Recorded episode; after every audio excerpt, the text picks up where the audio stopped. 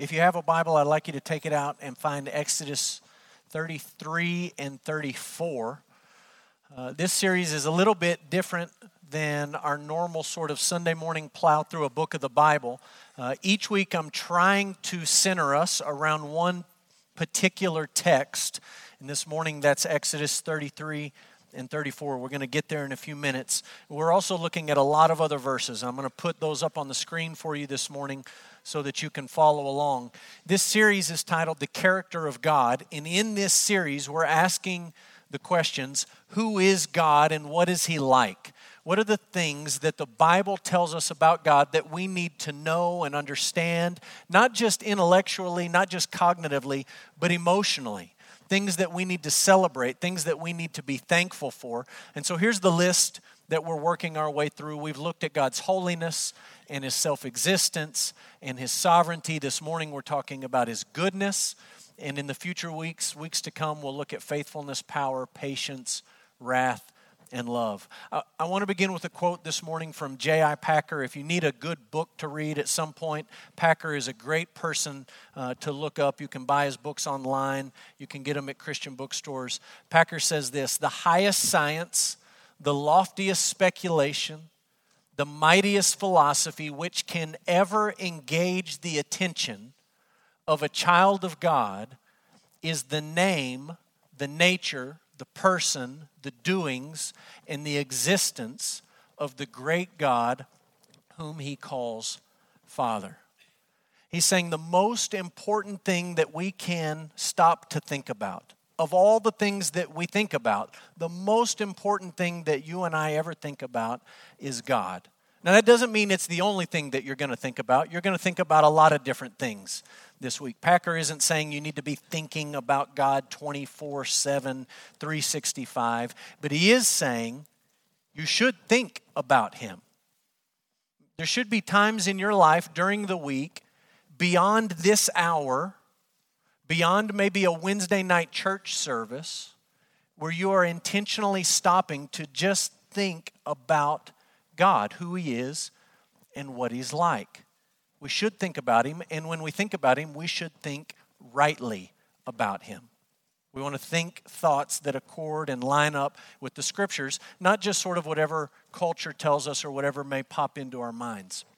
And so this morning we're talking about God's goodness. And in English, that means we're talking about three words. And I just want you to think about those words this morning. We're talking about the words good, better, and best. Good, better, and best. They all apply to God. We use those words all the time. You've used those words in a number of different contexts this morning already. I just want to give you a few examples of how I used those words Monday. Monday's the day I usually sit down and start outlining and thinking about my message. And so Monday, I just sort of made a list of some of the ways that I used these words in a sentence. Is Monday morning. I'm a morning person. I like the beginning of a new week, so I pulled up to school with my kids in the back of the car. I was excited for the week. They were not so excited for the week. And I said, I hope you have a good day at school. And if you're a parent or a grandparent, you probably have in mind sort of the things that are running through my mind when I say, I hope you have a good day at school. So I dropped them off, not a lot of smiling, but I dropped him off, made it into the office. Corey came into the office, and I'd been telling Corey about a commentary. It's a new commentary, just came out on the book of Revelation, and I bought it, and I told him, hey, I think you should get it. I think you'd enjoy it. And we're having a conversation about it, and I said, I think it's the best commentary on the book of Revelation that I've ever read.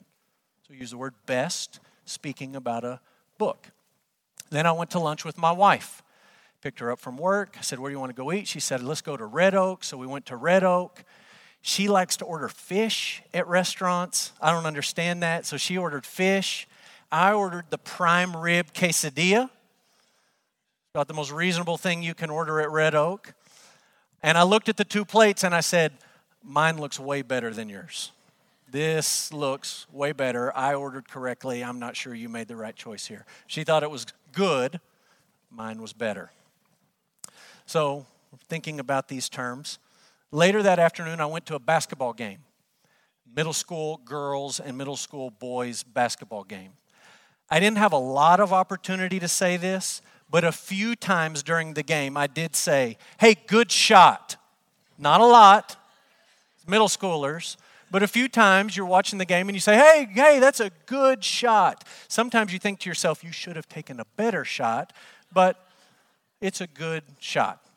And then I went home, watched the college football national championship, watched the two best quarterbacks in college football play each other for the national championship.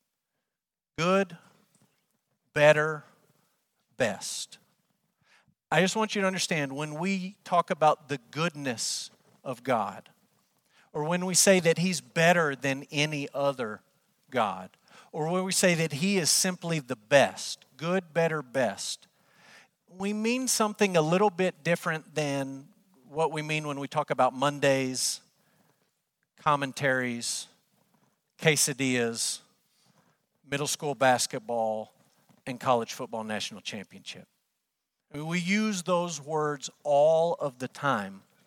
But when we talk about God and we say we're going to sing about and talk about the goodness of God, we need to make sure that we're thinking biblically. We're thinking, what does the Bible say? How does the Bible set the parameters for God's goodness, for God being better than anyone else, for God being the best? And so we need to start with a definition.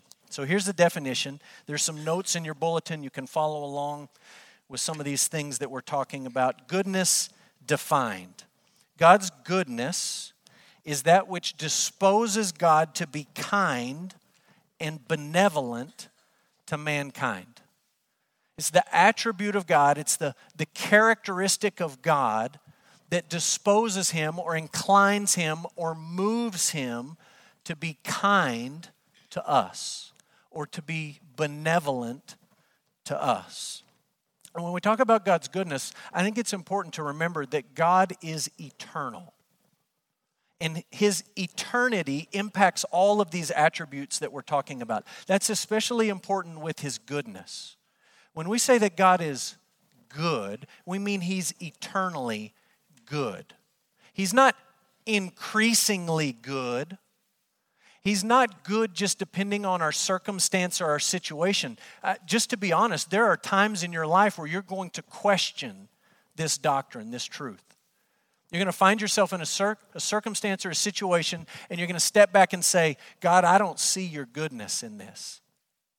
I don't know that I feel in my gut your goodness right now. And in those moments, I have to remind myself, and you have to remind yourself, He's eternally good. It's not increasing, it's not decreasing, it's not based on our perception of His goodness. He is, has always been, and will forever be good, better, best. So that's the basics. And we take all that and we add it up, and we've got a little thing that we do in church from time to time. I don't know if your church did this growing up. My church did not say this growing up, but I remember hearing it and learning it at camps.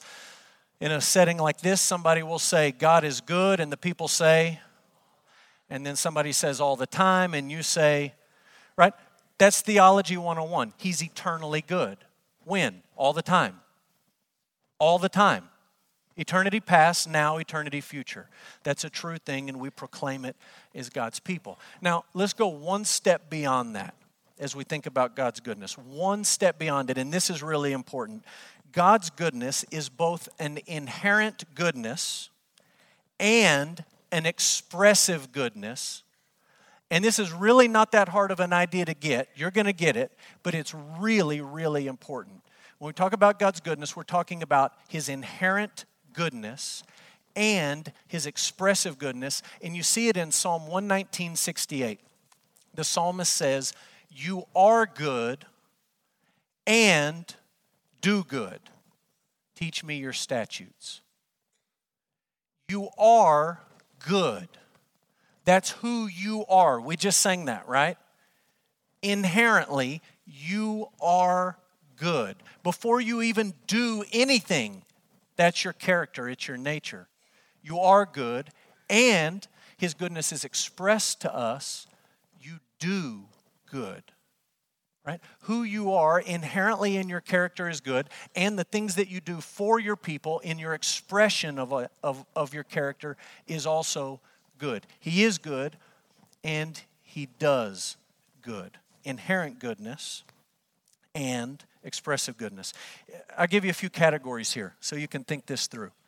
God's inherent goodness. It includes his holiness and his glory and his beauty and his perfection and his righteousness. Just all things that fall under this category of God being inherently good. We can also talk about his expressive goodness. That's his love and his mercy and his grace and his patience and his faithfulness. And everything on the right side of the screen, you can think about God's goodness expressed in a different, unique way. And I'll just tell you what I mean. God's love is his goodness expressed to human beings. He is good, but he also expresses that goodness to human beings. He loves human beings. He loves the people that he made. His mercy, that's God's goodness expressed to those who are in distress. He's merciful. His grace, it's his goodness expressed to those who are completely undeserving. They don't deserve to experience God's goodness, and when they do experience it, that's God's grace. His patience, God is good repeatedly when we're not. Over time, over and over and over, he continues to be good. He's faithful. His goodness just continues, and it moves forward unchanged. So we're talking about inherent goodness and expressive goodness. Let me give you one simple illustration that might help you think about the distinction here. How many of you have ever been skiing? Snow skiing, okay? I tried to think this week, what is the time in my life when I was the most hungry? It's been a long time since I went snow skiing. I didn't realize this till I started thinking about it. It's been about 15 years since I went snow skiing. But we used to go all the time when I was little and growing up. And I just remember by lunchtime, you're so hungry. I mean, you're just absolutely famished. And you think, I will eat anything that you set in front of me. I'm so hungry. I'm exhausted. You go down. You get in the lodge. You put your stuff up. You get in line. And I just remember, not the specifics of what we ate, but I just remember thinking as a teenager, ski lodges have the best food. Man, it is so good. That is the best meal I've ever had. It was so satisfying. It tasted so good. I loved it. And looking back on it, I bet it's not a gourmet meal that they're serving down at the bottom of the mountain. I mean, it's a hamburger or a hot dog or a, chicken strip basket or something like that. They threw it in the fryer and they put it on the tray and you eat it. But when you go in there, you say, man, that is good. That is really good. And I think what we probably mean is it's expressively good in the moment, right? It's good because I was so hungry and so needy, and that just really hit the spot. What we're not saying is, that would be good if I was paying $250 in a gourmet restaurant and expecting some sort of culinary masterpiece. In that setting, you would sit down in front of the hamburger and fries and chicken strips and say, that's not very good. When we talk about God, we're checking both boxes. He is expressively good to his people. He is loving, and he is gracious, and he is faithful, and he is kind, and he is patient towards us. But all of those things are true because of who he is inherently, right? Psalm 119, you are good, and you do good. Inherent goodness and expressive goodness. We'll sum it up with a quote. This quote comes from Tozer. He says that God is good is taught or implied on every page of the Bible and must be received as an article of faith as impregnable as the throne of God. It is the foundation stone for all sound thought about God and is necessary to moral sanity. All right, he's saying a lot of stuff in that quote, but one thing he is saying is this is foundational to knowing who God is. If you don't really wrap your mind around what it means to say that God is good, wherever you go beyond that, you're going off track. You've got to nail this down and understand what the Bible means when it says God is good. That brings us to Exodus 33, and Exodus 34, and a story that you're probably familiar with. Let me give you just a little bit of the background before we jump in and read from the end of Exodus 33. God's people are slaves in Egypt when the book of Exodus opens, and God sends a man named Moses to Egypt, back to Egypt, to Pharaoh, and Moses' job is to tell Pharaoh, the Lord says, let my people go, that they may worship me, that they may come serve me. So Moses goes back. Pharaoh isn't interested. There are 10 plagues where God starts to rain down and just hammer judgment on Pharaoh and the Egyptians. And the 10th plague is the worst of the 10. The firstborn in the land of Egypt die. And the next morning, Pharaoh finally says, up and go, be gone. They're out. They're on their way. Pharaoh changes his mind. He pursues them to the Red Sea. They think that they're dead when God miraculously creates a path in the sea, and they pass through on dry ground, and Pharaoh's army is drowned in the wake. They move on from the Red Sea. They come to Mount Sinai. God speaks to his people. He gives them the 10 Commandments. He gives them his law. He says, this is what I expect of you as my people. This is who I want you to be and what I want you to do. And the people say, we're in. We're in. But along the way, you've seen warning signs. They grumbled about food. God provided it graciously. They grumbled about water.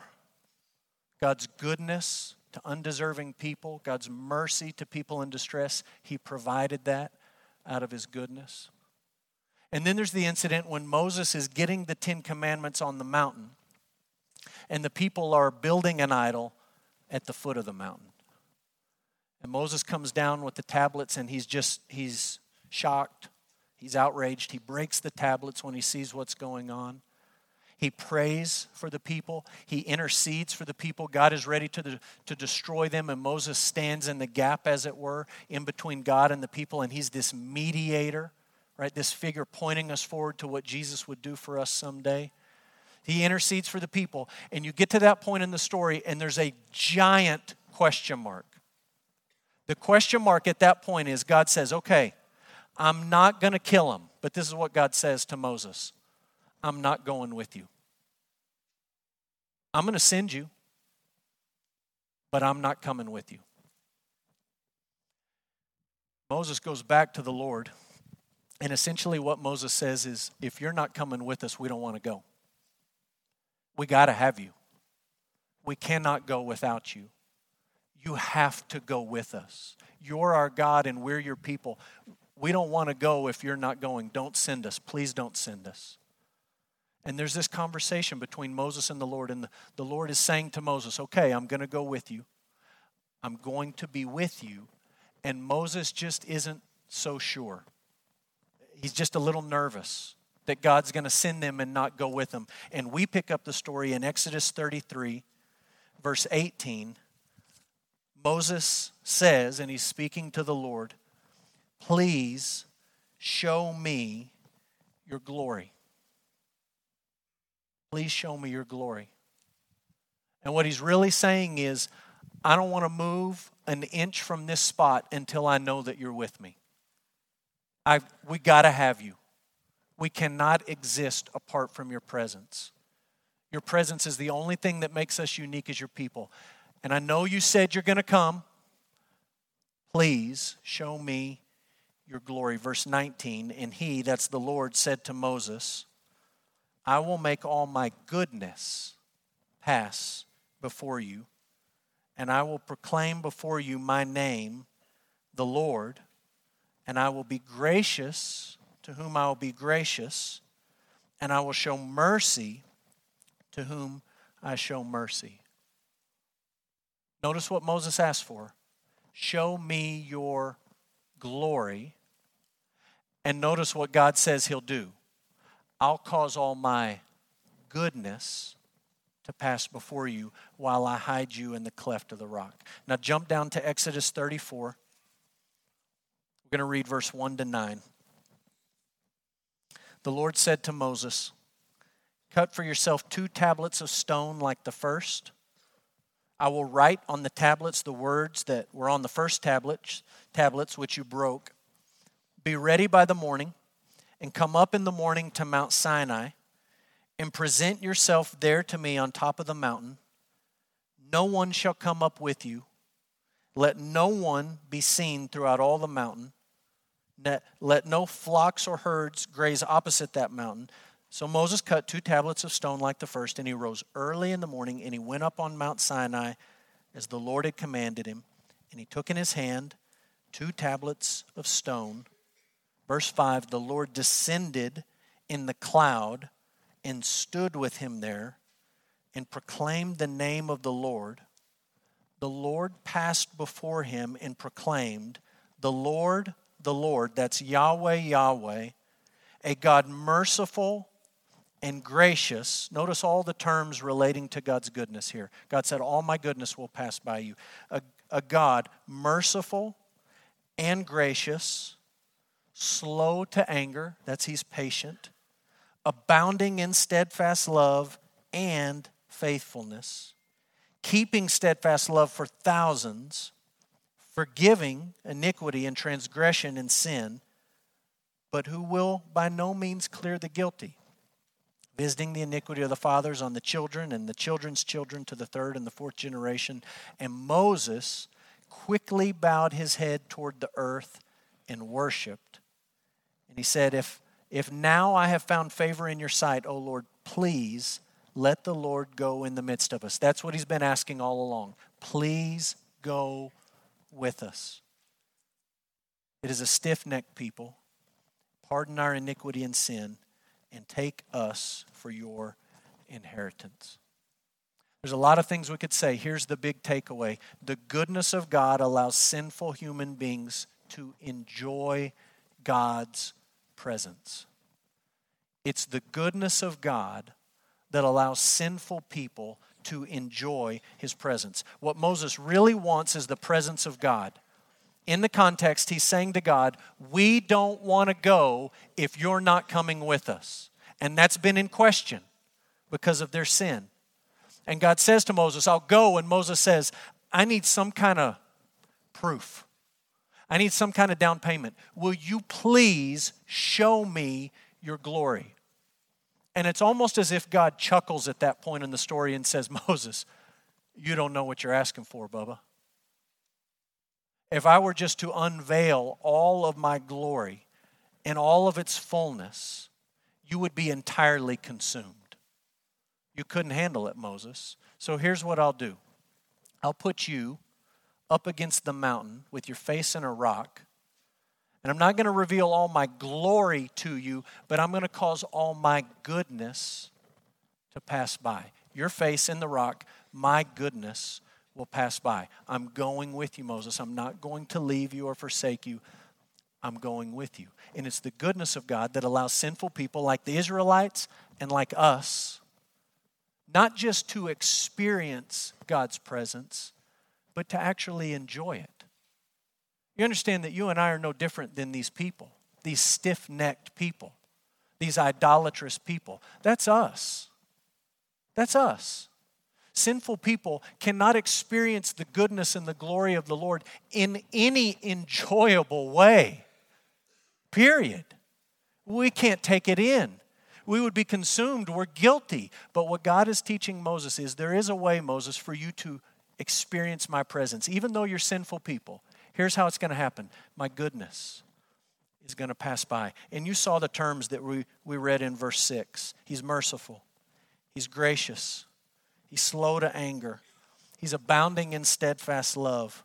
He's faithful. He keeps steadfast love for thousands, and he forgives iniquity. All of those terms fall under the umbrella of his expressive goodness. That's who he is as he expresses himself to us. I can't read the whole thing without thinking of C.S. Lewis and The Lion, the Witch, and the Wardrobe. And there's this scene where the Pevensey kids meet Mr. and Mrs. Beaver, and they're having a conversation, and Mr. and Mrs. Beaver start talking about this character you haven't met named Aslan. They're talking about Aslan, and you're going to meet Aslan. And they say, oh, we're excited to meet Aslan. And they find out that Aslan is a lion, and everything changes. And the kids say, well, that's kind of unsettling. I don't know that I'm ready to meet a lion." And one of the daughters speaks up and says, "Is it going to be safe to meet this lion?" That's a reasonable question when you're a child and you know you're about to come face to face with a lion. Is this going to be safe? And this is what Mr. Beaver says. He says, "Safe? Who said anything about safe? Of course he isn't safe, but he's good. He's the king, I tell you." That's what Moses is learning right here. Is it safe to be in the presence of God? No. In fact, it's so unsafe that God says, "Moses, I'm not going to let all my glory pass by you, just my goodness, and even then I'm going to hide you in the mountain. That might be safe for you, Moses, but to just see all of my glory, that's not safe in any way, shape, or form." Not safe. The Egyptians knew that he wasn't safe. The Hebrews needed to learn that he wasn't safe. You and I, when we gather together as the people of God and we pray that God would be with us, need to realize on some level just how dangerous that prayer is. But we also need to remember he's good. It's who he is inherently in his character. And it's who he is in his grace, in his mercy, in his love, in his faithfulness, in his patience toward us. Moses had a remarkable experience of God's goodness, right? He's hiding in a rock and the Lord passes by and he speaks audibly where Moses can hear it. That's never happened to me. It's never happened to you. How do we experience God's goodness today? I just want to mention these quickly so you know where to look as you're trying to seek out and experience God's goodness. Number one, in creation. We experience God's goodness in creation.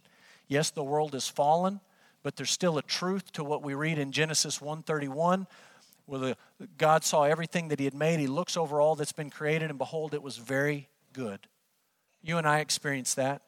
You experience it even in West Texas with the sand and the wind and the dirt and the heat. You see a sunrise or a sunset, and it's supposed to remind you about who God is. He's good. And there's good things in the world that he's created. Secondly, in the Word, the Bible. Hebrews 6 is a fascinating passage. It's a warning passage. We looked at it over the summer.